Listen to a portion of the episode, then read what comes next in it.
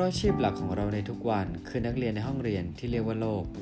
เราเชื่อว่ายังมีอีกหลายสิ่งที่เรายังไม่รู้และเราให้พบเจอ เพื่อนำมาแต่งเติมในแบบสร้างเสริมประสบการณ์ของชีวิตต่อไปไม่รู้จบครับ ตัวเราเท่าที่รู้พอดแคสต์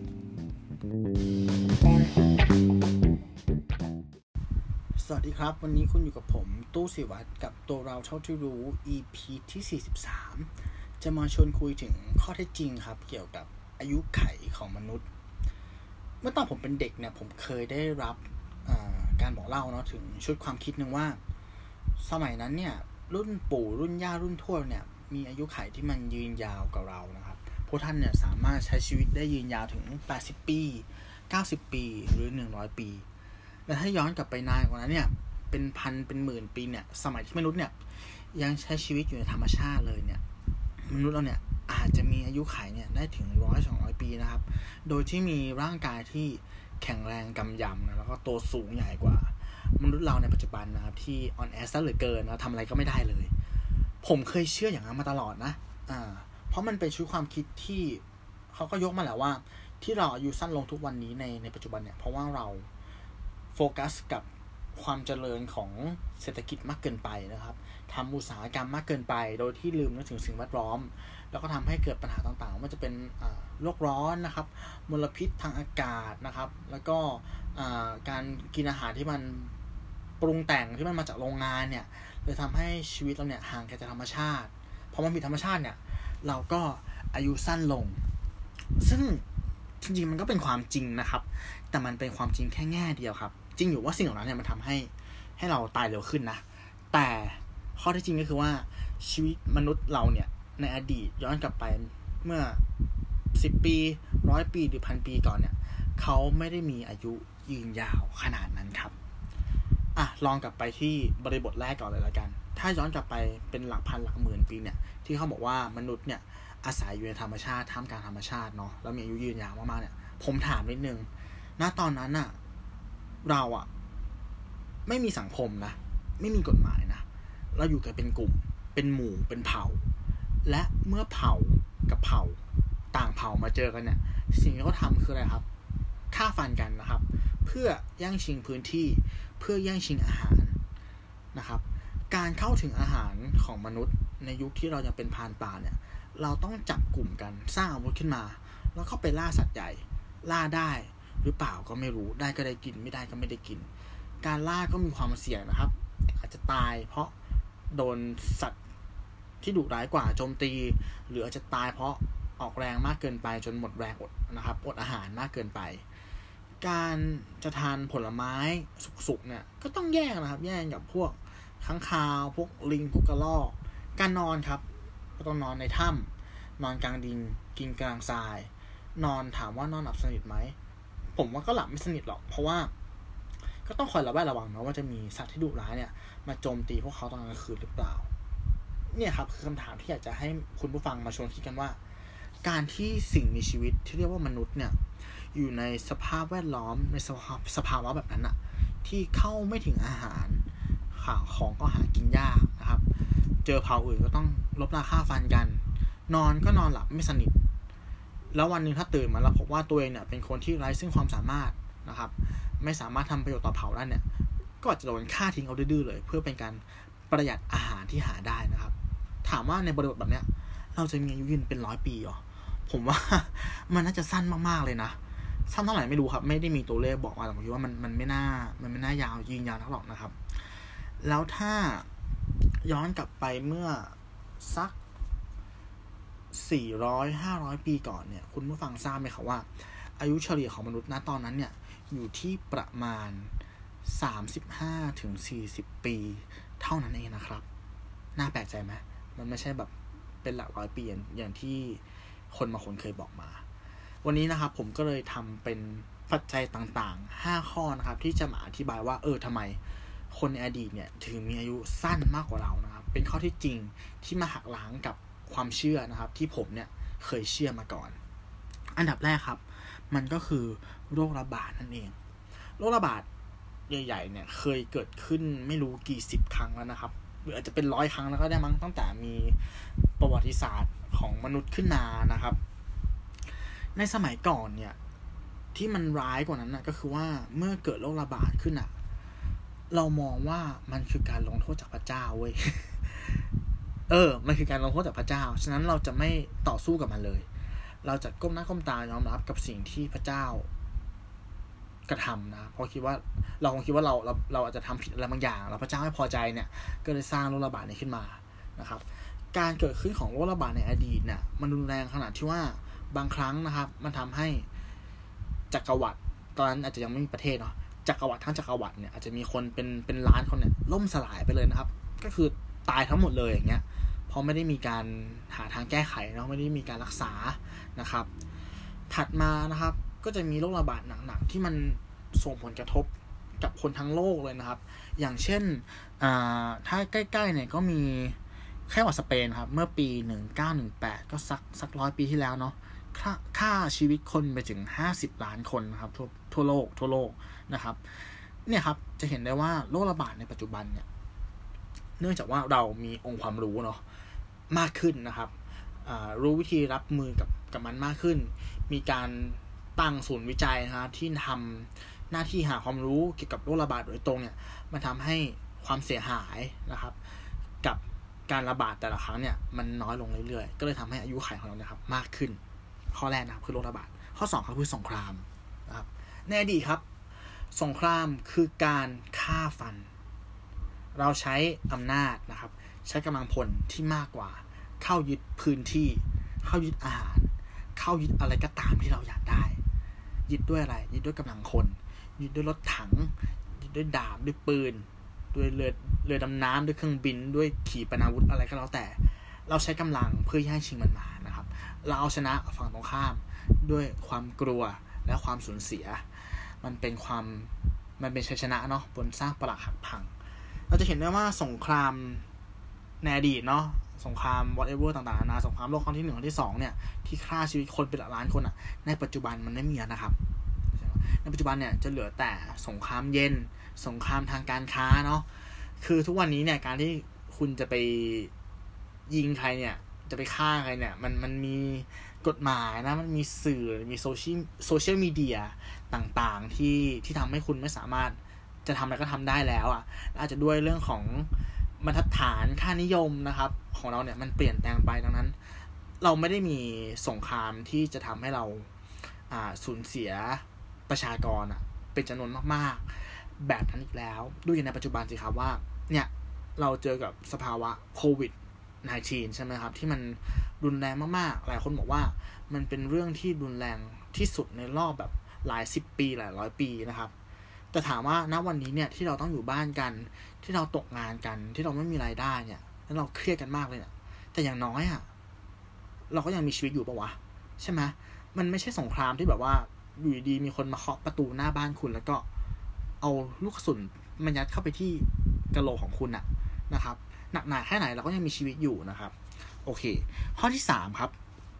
มันคือเรื่องของการเข้าถึงอาหารและน้ำสะอาด ในยุคของ สงครามนะครับ หรือในอดีตเนี่ย อาหารมันเป็นสิ่งที่ขาดแคลนมากๆนะทั้งอาหารน้ำสะอาดเนี่ย คือทุกวันนี้เนี่ยเขาบอกว่าเราเนี่ยไม่ได้มีความจนในเรื่องของของการเข้าถึงอาหารแล้วนะถ้าเราจนเนี่ยคือเราจนในเรื่องของการเข้าสังคมมากกว่าคุณอาจจะไม่ได้มีเงินไปซื้อรถหรู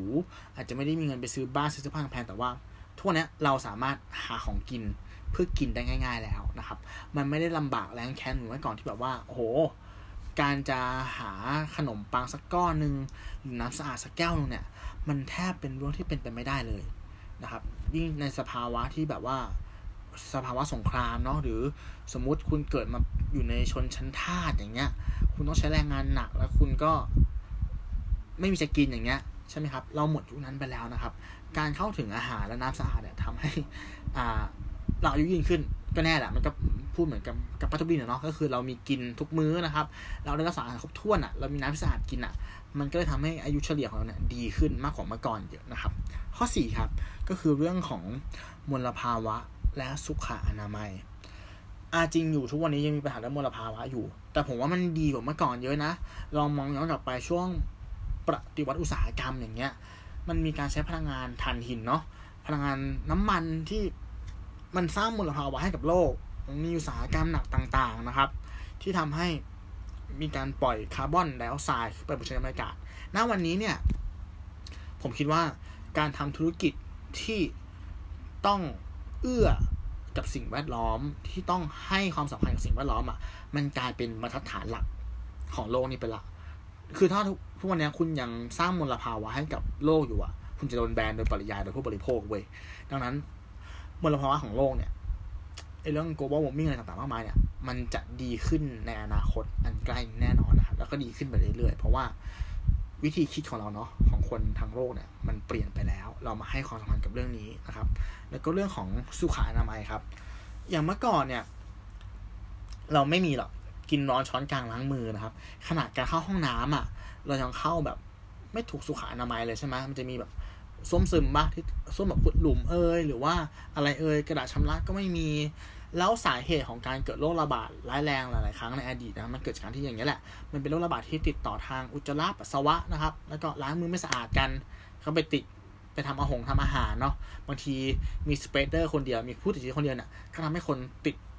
โรคเนี้ย ไปทั้งทั้งหมู่บ้านเลยก็เป็นได้นะครับ ทุกวันนี้ครับเรามีเรื่องของการรักษาความสะอาดแล้ว มี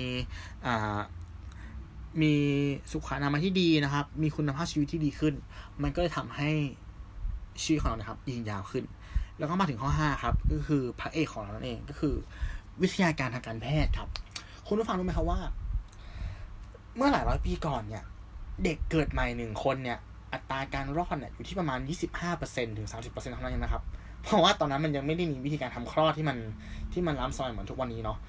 ถ้าอย่างง่ายๆในสังคมไทยเนี่ยก็จะเป็นเรื่องของตำนานผีใต้หงวะที่เราได้ยินกันเยอะมากๆเลยก็คือ เหมือนเมื่อก่อนเนาะเราคลอดลูกโดยใช้หมอตำแยใช่ไหมครับ แล้วก็อัตราการตายของผู้หญิงท้องแก่เนี่ย มันก็คลอดลูกแล้วตายก็เยอะ แล้วกลายเป็นผีตายโหงนะครับ มันก็เป็นการบอกเล่าที่ที่ทำให้เห็นภาพเลยว่า เออ เมื่อก่อนการคลอดลูกหนึ่งคนอะ่ะ มันเสี่ยงนะ เสี่ยงทั้งตัวเด็กที่เกิดออกมาด้วยว่าจะรอดหรือเปล่า แล้วก็เสี่ยงทั้งตัวคนที่เป็นแม่ด้วยว่าจะรอดหรือเปล่านะครับ ทุกวันนี้โห เราสามารถผ่าตัดคลอดได้โดยที่แบบ ไม่มีแผลเป็นอะ่ะ แล้วก็ไม่เจ็บเลยอะ่ะ เด็กออกมาก็เข้าตู้อบเนาะ มีการเช็คสุขภาพให้มีอาการป่วยอะไรหรือเปล่า ต้องฉีดวัคซีนตัวไหนไหม ออกมามีคุณภาพชีวิตที่ดี มีภูมิต้านทานที่ดีนะครับ แล้วก็ อีกแง่หนึ่งครับ เรื่องของการรักษาโรคหรือการผ่าตัดต่างๆ สมัยก่อนที่วิทยาการทางการแพทย์ไม่ดีเนี่ย การที่มีโรคอะไรเกิดขึ้นมาเนี่ยไอยาที่เราใช้วัคซีนที่เราใช้เนี่ยมันจะรักษาได้ไม่ร้อยเปอร์เซ็นต์นะครับ หลายๆ ครั้งต้องใช้เวลาถึงหลายสิบปีในการที่ค้นยาสักตัวหนึ่งนะครับ เพื่อมาสู้กับโรคสักโรคหนึ่งหรือการผ่าตัดครับ ในสมัยก่อนเนี่ยมันร้ายแรงขนาดที่ว่ายุคที่ยังไม่มียาชาหรือยาสลบอะ่ะ การที่ต้องผ่าตัดหรือตัดแขนตัดขา มันต้องตัดแบบนั้นเลยนะเว้ย เอาเอาเลื่อยมาเลื่อยอะ่ะเลื่อยเนื้อคุณอะ่ะเลื่อยผ่านกระดูกคุณอะ่ะฉะนั้นอะคนที่รับการผ่าตัดในช่วงนั้นอะโอ้โอกาสรอดมันกี่เปอร์เซ็นต์นะคุณผู้ฟังลองนึกภาพดิใช่ปะคุณเจ็บอยู่แล้ว คุณต้องมาทนกับความเจ็บ คุณต้องเสียเลือดอีกไม่รู้ต้องเท่าไหร่ใช่ไหมครับ ดังนั้นครับไอ้วิทยาการทางการแพทย์ที่มันพัฒนามาทุกวันนี้เนี่ย มันทำให้เราแบบการการป่วยไม่ใช่เรื่องใหญ่แล้วอะแค่ว่าเรา มีมีเงินพอในระดับหนึ่งเนาะเข้าถึงการรักษาพยาบาลได้เนี่ย โอกาสรอดเราก็เยอะมากๆนะครับ ก็เนี่ยครับคือห้าปัจจัยนะครับที่ทำให้อ่าชีวิตชีวิตค่าเฉลี่ยของของชีวิตมนุษย์เนี่ยมันยาวขึ้นนะครับ อันแรกคือโรคระบาดสองคือสงคราม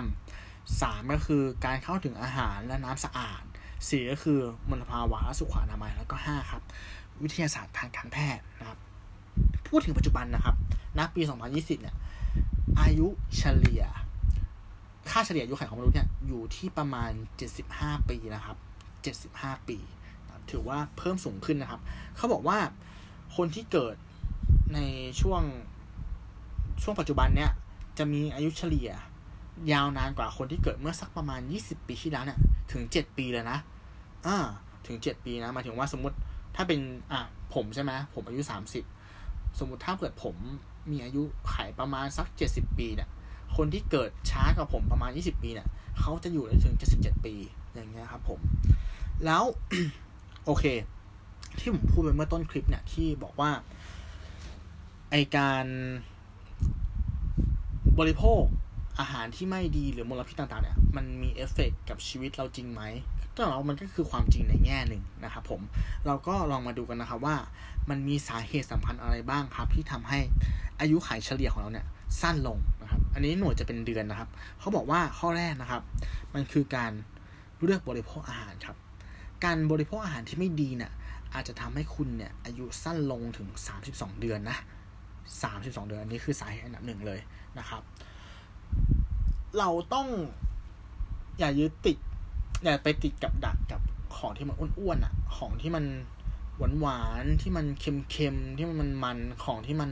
พอเสร็จเยอะๆนะครับ มีน้ำตาลเยอะๆมีสารเคมีเยอะๆมีโซเดียมเยอะเนี่ยไอการกินอะไรที่มันตามใจปากมากเกินไปเนี่ยครับมันจะทำให้เราอายุสั้นลงอย่างน่าใจหายนะเขาบอกว่าณปัจจุบันเนี่ย คนที่ตายอะเพราะเป็นโรคอ้วนอะ มันมากกว่าคนที่ตายเพราะขาดอาหารอีกนะคือทุกวันนี้เราเราเข้าถึงอาหารได้ ได้สบายๆแล้วเว้ย แต่พอเข้าถึงแล้วเนี่ยเราดันเลือกกินไม่เป็นอะ ฉะนั้นครับ การที่คุณกินอาหารที่มันที่มันดีกับสุขภาพ ไม่ต้องเฮลตี้จ๋านะแต่ว่าคุณดูฉลากมันหน่อยเนาะ มันมันมันเป็นของที่แบบมีประโยชน์หรือเปล่านะครับ เลิกกินผัก กินวิตามินนะครับ กินอาหารที่มันครบห้าหมู่อะ แค่นี้แหละ มันจะทำให้คุณมีอยู่ที่ยืนยาวขึ้นนะครับ ข้อสองครับ เขาบอกว่าโรคมะเร็งนะครับทำให้อายุเฉลี่ยของเราเนี่ย ไปถึง 28 เดือนนะครับโรคมะเร็งก็มาจากหลายสาเหตุถูกต้องไหมครับ มันมาตั้งแต่เรื่องของคุณกินยังไง คุณใช้ชีวิตยังไง คุณออกแดดมากแค่ไหน คุณนอนพอหรือเปล่า คุณเครียดหรือเปล่านะครับ อันนี้มันก็อยู่มันพูดถึงความพูดถึงคุณภาพชีวิตอะพูดถึง awareness ในการใช้ชีวิตสติการใช้ชีวิตของเราอะถ้าเราใช้ชีวิตที่มัน healthy นะครับ ที่มันดีอะนอนให้พอกินให้อิ่มอ่าอย่าไปเครียดมากเนี่ย มันก็ทำให้คุณห่างไกลจากโรคมะเร็งนะทำให้ชีวิตของคุณยืนยาวขึ้น ข้อสามนะครับ การสูบบุหรี่ครับ การสูบบุหรี่การสูบใบยาสูบเนี่ยทำให้คุณอายุสั้นลงถึง 22 เดือนดังนั้นครับณวันนี้นะครับ ถ้าใครยังสูบบุหรี่อยู่นะครับ ผมด้วยแหละเออผมขอโทษ ก็ถ้าอยากอายุยืนยาวขึ้นนะครับ ก็เลิกซะครับเลิกบุหรี่ซะเลิกบุหรี่เลิกเหล้านะครับ ข้อที่4ครับ ก็คือมลพิษทางอากาศนะครับทำให้คุณอายุสั้นลงถึง 20 เดือน ดังนั้นนะครับ อันนี้มันจะดีขึ้นเรื่อยๆแหละเรื่องของมลภาวะต่างๆ ที่ผมได้พูดกันไปแล้ว แต่ตอนนี้สิ่งที่เราพอจะสามารถแก้ไขได้ก็คือ เวลาออกจากบ้านนะครับก็หัดใส่ผ้าปิดปากให้มันชินนะครับ เพื่อนผมบอกว่าที่ญี่ปุ่นเนี่ยเป็นประเทศที่เขาใส่ไอ้ไอ้แมสเนี่ยจนชินนะ ผมมองว่าก่อนหน้านี้เนี่ย ในประเทศไทยอะ การใส่แมสดูเป็นเรื่องตลก มันมันจะดูแบบเฮ้ยดูอนามัยจังวะอะไรเงี้ย แต่พอมันเกิดวิกฤตโควิดอะผมคิดว่าหลังจากเนี้ย พฤติกรรมของคนจะเปลี่ยนไปแล้วเว้ยการออกจากบ้านแล้วใส่แมสเนี่ยมันจะกลายเป็นเรื่องปกติ เออมันจะกลายเป็นครั้งที่บอกว่าเออโอเค คุณเป็นคนแบบใส่ใจสุขภาพอะ มันดูไม่ใช่เรื่องที่มันเวอร์แล้ว กับการที่เราจะใส่ผ้าปิดปากออกจากบ้านนะครับผม โอเค ข้อที่ห้าครับ เขาพูดถึงอ่าสสารที่มีอนุภาคเล็กกว่า 2.5 ไมครอนนะครับ ก็พวกฝุ่นต่างๆ พวก PM 2.5 อะไรเงี้ย มันจะทำให้อายุเฉลี่ยเนี่ยลดลงถึง 12 เดือนนะครับ เรื่องพวกนี้ก็น่าจะดีขึ้นเรื่อยๆครับ ดีขึ้นเรื่อยๆ เพราะว่าเราใส่ใจสิ่งแวดล้อมมากขึ้นนะครับ ข้อ 6 ครับ ก็คือความสะอาดของน้ำนะครับ การกินน้ำที่สกปรกเนี่ยจะทำให้เราเนี่ยอายุเฉลี่ยหายไปถึง 7 เดือน แล้วข้อสุดท้ายครับาการมีเพศสัมพันธ์ที่ไม่ปลอดภัยนะครับ จะทำให้อายุเฉลี่ยของเราเนี่ยหายไปถึง 4 เดือนนะครับ มาทวนอีกรอบครับ สาเหตุที่ทำให้อายุเฉลี่ยของเราเนี่ยลดลงนะครับ ข้อแรกครับอาหารนะครับ ข้อ 2 โรคมะเร็ง ข้อ 3 สูบบุหรี่ ข้อ 4 มลพิษทางอากาศนะครับ ข้อ 5 ครับสสารอนุภาคเล็กนะครับ พวกฝุ่นต่างๆนะครับข้อ 6 ครับ ระดับความสะอาดของน้ำแล้วก็ข้อ 7 ครับ การมีเพศสัมพันธ์ที่ไม่ปลอดภัย โอเคครับ สุดท้ายผมขอเสริมไว้นิดนึงนะครับก็คือเรื่องของ วิทยาศาสตร์ เทคโนโลยีทางการแพทย์ในปัจจุบันนะครับ เขาบอกว่าจริงๆแล้วนะตอนนี้เนี่ย เรามาถึงจุดตัดของสองอย่างละ ระหว่างอายุไขกับวิทยาศาสตร์เทคโนโลยี มันหมายความว่ายังไงหมายความว่าทุกวันนี้เนี่ย เมื่อผ่านไปปีนึงเนี่ย งานวิจัยต่างๆนะครับ การทำวิจัย การทำเทคโนโลยีต่างๆ เนี่ย มันสามารถยืดอายุของเราเนี่ย เพิ่มขึ้นได้หนึ่งปีในทุกๆปี อันนี้ถ้าพูดในถ้าพูดให้ง่ายคือในเชิงของการพอดกราฟเนี่ย มันหมายความว่า ถ้าเรายังก้าวกระโดด ไปในความเร็วแบบนี้นะครับ เป็นในทิศทางแบบนี้ตามกราฟแล้วเนี่ย ก็หมายความว่าเราเนี่ยเป็นอมตะไปเรียบร้อยแล้ว เพราะทุกปีที่คุณแก่ลงนะครับ ไอเรื่องของ เทคโนโลยีทั้งเรื่องของทางด้านการยืดอายุขัยเนี่ย มันจะทำให้คุณเนี่ยมีอายุยืนขึ้นหนึ่งปี ฉะนั้นคุณจะไม่มีวันตายครับ คุณจะไม่มีวันตาย เรามาแชร์ให้ฟังคร่าวๆนะครับว่า ณ วันนี้เนี่ยมุมมองนะครับ เกี่ยวกับเรื่องของธุรกิจ ในเรื่องของสุขภาพเนี่ย มันเปลี่ยนไปยังไงบ้างนะ ความความอมตะของเราเนี่ย มันเกิดจากการพัฒนาองค์ความรู้นะครับ สมัยก่อนเนี่ย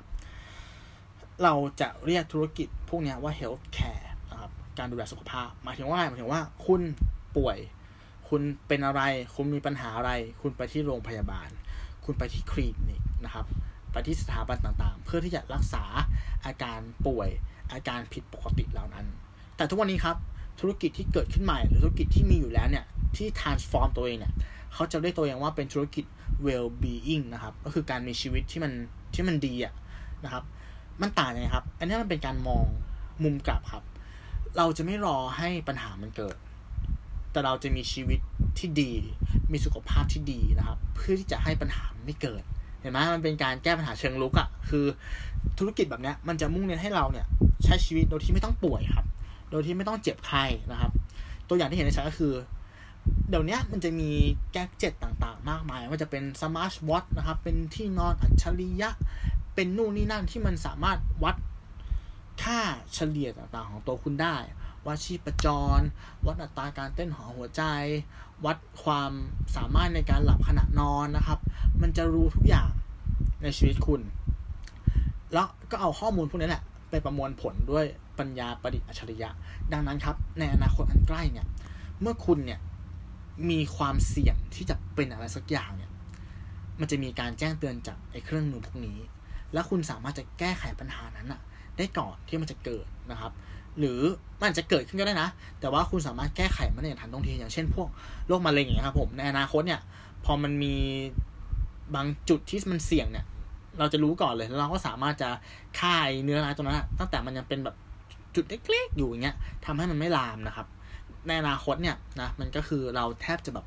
ผมเชื่อนะว่าเราแทบจะไม่ป่วยกันเลย เออหรือป่วยก็คือรู้ก่อนล่วงหน้าเลยอะ่ะ แล้วเขาสามารถจัดการมันอย่างรวดเร็ว เราจะไม่ได้แบบ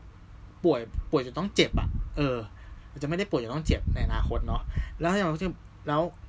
เราก็จะมีความรู้ในเรื่องของการบริโภคนะครับ มากขึ้นเรื่อยๆ อาหารที่ดีต้องกินยังไงนะครับ ในอนาคตเนี่ยอาจจะมีการทำอาหารออกมาเป็นเป็นแคปซูลก็ได้นะ ที่แบบว่ากินแค่แบบ เช้ากลางวันเย็นหรือกินแค่วันละมื้อแล้วไอ้แคปซูลเนี้ยมันจะไปเสริมสร้าง มันจะให้สารอาหารแร่ธาตุต่างๆ ที่ร่างกายต้องการอะ คือเป็นแคปซูลที่ทุกคนกินเข้าไปแล้วสามารถแบบโอ้โหมีภูมิต้านทานที่มันแบบว่าทำงานได้เต็มร้อยตลอดเวลานะครับ ก็เป็นไปได้นะทำให้เราห่างไกลจากความความป่วยขึ้นไปอีก ในอีกแง่หนึ่งที่เขาบอกว่า AI เนี่ยจะเข้ามาทำงานแทนเรา แล้วเราจะมีเวลาว่างมากขึ้น ผมคิดว่าคนเราก็จะมีเวลา ดูแลตัวเอง ออกกำลังกายมากขึ้นเช่นกันนะครับ แล้วก็เครียดน้อยลงด้วยนะ โอเค และยังมีเทคโนโลยีในเชิงที่มันลึกเข้าไปอีกนะครับ ที่มันที่มันดูแบบอโบขึ้นไปอีกก็คือ เขาบอกว่ามันจะมีการตัดต่อพันธุกรรมนะ ทุกวันนี้เขาบอกว่าถ้าเราสามารถตัดต่อเปลี่ยนแปลงดึงเข้าหรือดึงออกพันธุกรรมหรือยีนบางตัวของมนุษย์ได้เนี่ย มันจะทำให้เราเนี่ย มีอายุยืนขึ้น เออ มันเป็นการแค่แบบตัดต่อเอาอะไรบางอย่างออกไปอะครับ มันทำให้เราเนี่ยสามารถมีอายุยืนขึ้นไปอีกนะครับ และสิ่งที่ได้รับความนิยมมาก ๆ ในปัจจุบันเนี่ยก็คือการเปลี่ยนถ่ายอวัยวะนะครับ เมื่อก่อนเนี่ยเราจะเปลี่ยนอวัยวะเนี่ยโดยใช้อวัยวะจากจากคนเนาะซึ่งบางทีอะเอามาเปลี่ยนอะมันก็เข้ากันไม่ได้อะเพราะว่ามัน อาจจะเป็นเรื่องของกรุ๊ปเลือดด้วยความเข้ากันได้ทางทางอะไรต่างๆ มันค่อนข้างลึกนะผมขอไม่อธิบายกันผมผมรู้ไม่เยอะ แต่หมายถึงว่าการใช้อวัยวะของคนคนหนึ่งมาเปลี่ยนให้คนคนหนึ่งอะมันได้ผลแบบแค่มันมันไม่ร้อยเปอร์เซ็นต์อะ มันยังมี defect เกิดขึ้นเยอะอยู่ แต่ในอนาคตเนี่ย เขาจะมีเทคโนโลยีของพวก 3D printing นะครับ การเพาะสเต็มเซลล์ต่างๆ ที่สามารถสร้างอวัยวะตัวนั้นอะที่แมชกับตัวเราร้อยเปอร์เซ็นต์แล้วเราสามารถสั่งผลิตมันเตรียมไว้ก่อนล่วงหน้าเลย ลองมองในภาพว่าถ้ามนุษย์เราเนี่ย เป็นเหมือนรถยนต์ หรือหุ่นยนต์ก็ได้เออ แล้วณวันหนึ่งถ้าอะไรอันหนึงมันเสียไปอะแล้วเราสามารถเปลี่ยนมันได้เลยอะอะไรเสียก็เปลี่ยน อะไรเสียก็เปลี่ยน อะไรเสียก็เปลี่ยนเนี่ย เราก็แทบจะเป็นอมตะเลยหรือเปล่าวะใช่ไหมเออ หัวใจเสียก็เปลี่ยน ปอดเสียก็เปลี่ยน ตับเสียก็เปลี่ยน สมองเสีย สมองเสื่อมก็เปลี่ยน หรือแน่นาคตนะครับ เราอาจจะเอาความทรงจำทุกอย่างที่อยู่ในสมองเนี่ย อัดใส่เข้าไปในไมโครชิปก็ได้ แล้วเอาไมโครชิปอันนั้นอะไปฝังไว่าในร่างกายที่สร้างขึ้นมา ร่างกายที่ไม่เน่าสลายนะ ตื่นมาแล้วก็เป็นเราคนเดิมที่มีความคิดเหมือนเรา ณ วันเมื่อวานแหละ แต่ไปอยู่ในร่างกายที่มันอยู่เหนือการเวลา เออ สามารถใช้ชีวิตได้โดยที่ ไม่มีวันตาย คุณจะตายก็ต่อเมื่อ คุณอนุญาตให้ตัวเองอะตายเท่านั้นเอง ถึงจุดนั้นแล้วก็ผมสามารถพูดได้เลยนะว่า นั่นแหละคือความเป็นอมตะที่มีความเป็นไปได้ แต่ผมก็ตั้งคำถามหนึ่งกับ บุตรหมายตรงนั้นเหมือนกันนะว่า เมื่อวันหนึ่งที่เราไปถึงจุดนั้นแล้วอะเราเนี่ยยังเป็นสิ่งมีชีวิตที่เรียกว่ามนุษย์อยู่หรือเปล่า ขอบคุณที่ติดตามฟังกันจนจบนะครับ ก็หวังว่า EP นี้จะมีประโยชน์กับคุณผู้ฟังเนี่ย ไม่มากก็น้อยสำหรับ EP ถัดไปนะครับ ผมหรือคุณหนึ่งเนี่ยจะมาพูดในหัวข้ออะไรก็ขอให้รับชมรับฟังรอติดตามกันนะครับ สามารถติดตามรายการของเราได้ในช่องทางต่างๆ ไม่ว่าจะเป็น YouTube Apple Podcast Podbean Spotify Anchor แล้วก็แพลตฟอร์มทั้ง 2 แพลตฟอร์มนะครับ ไม่ว่าจะเป็น Facebook หรือ b l o g d i t สามารถเข้าไปคอมเมนต์หรือว่าส่งข้อความมาทาง Inbox เพื่อพูดคุยกันก็ได้นะครับผมสำหรับวันนี้ผมตู้สิวัตรขอลาไปก่อน สวัสดีครับ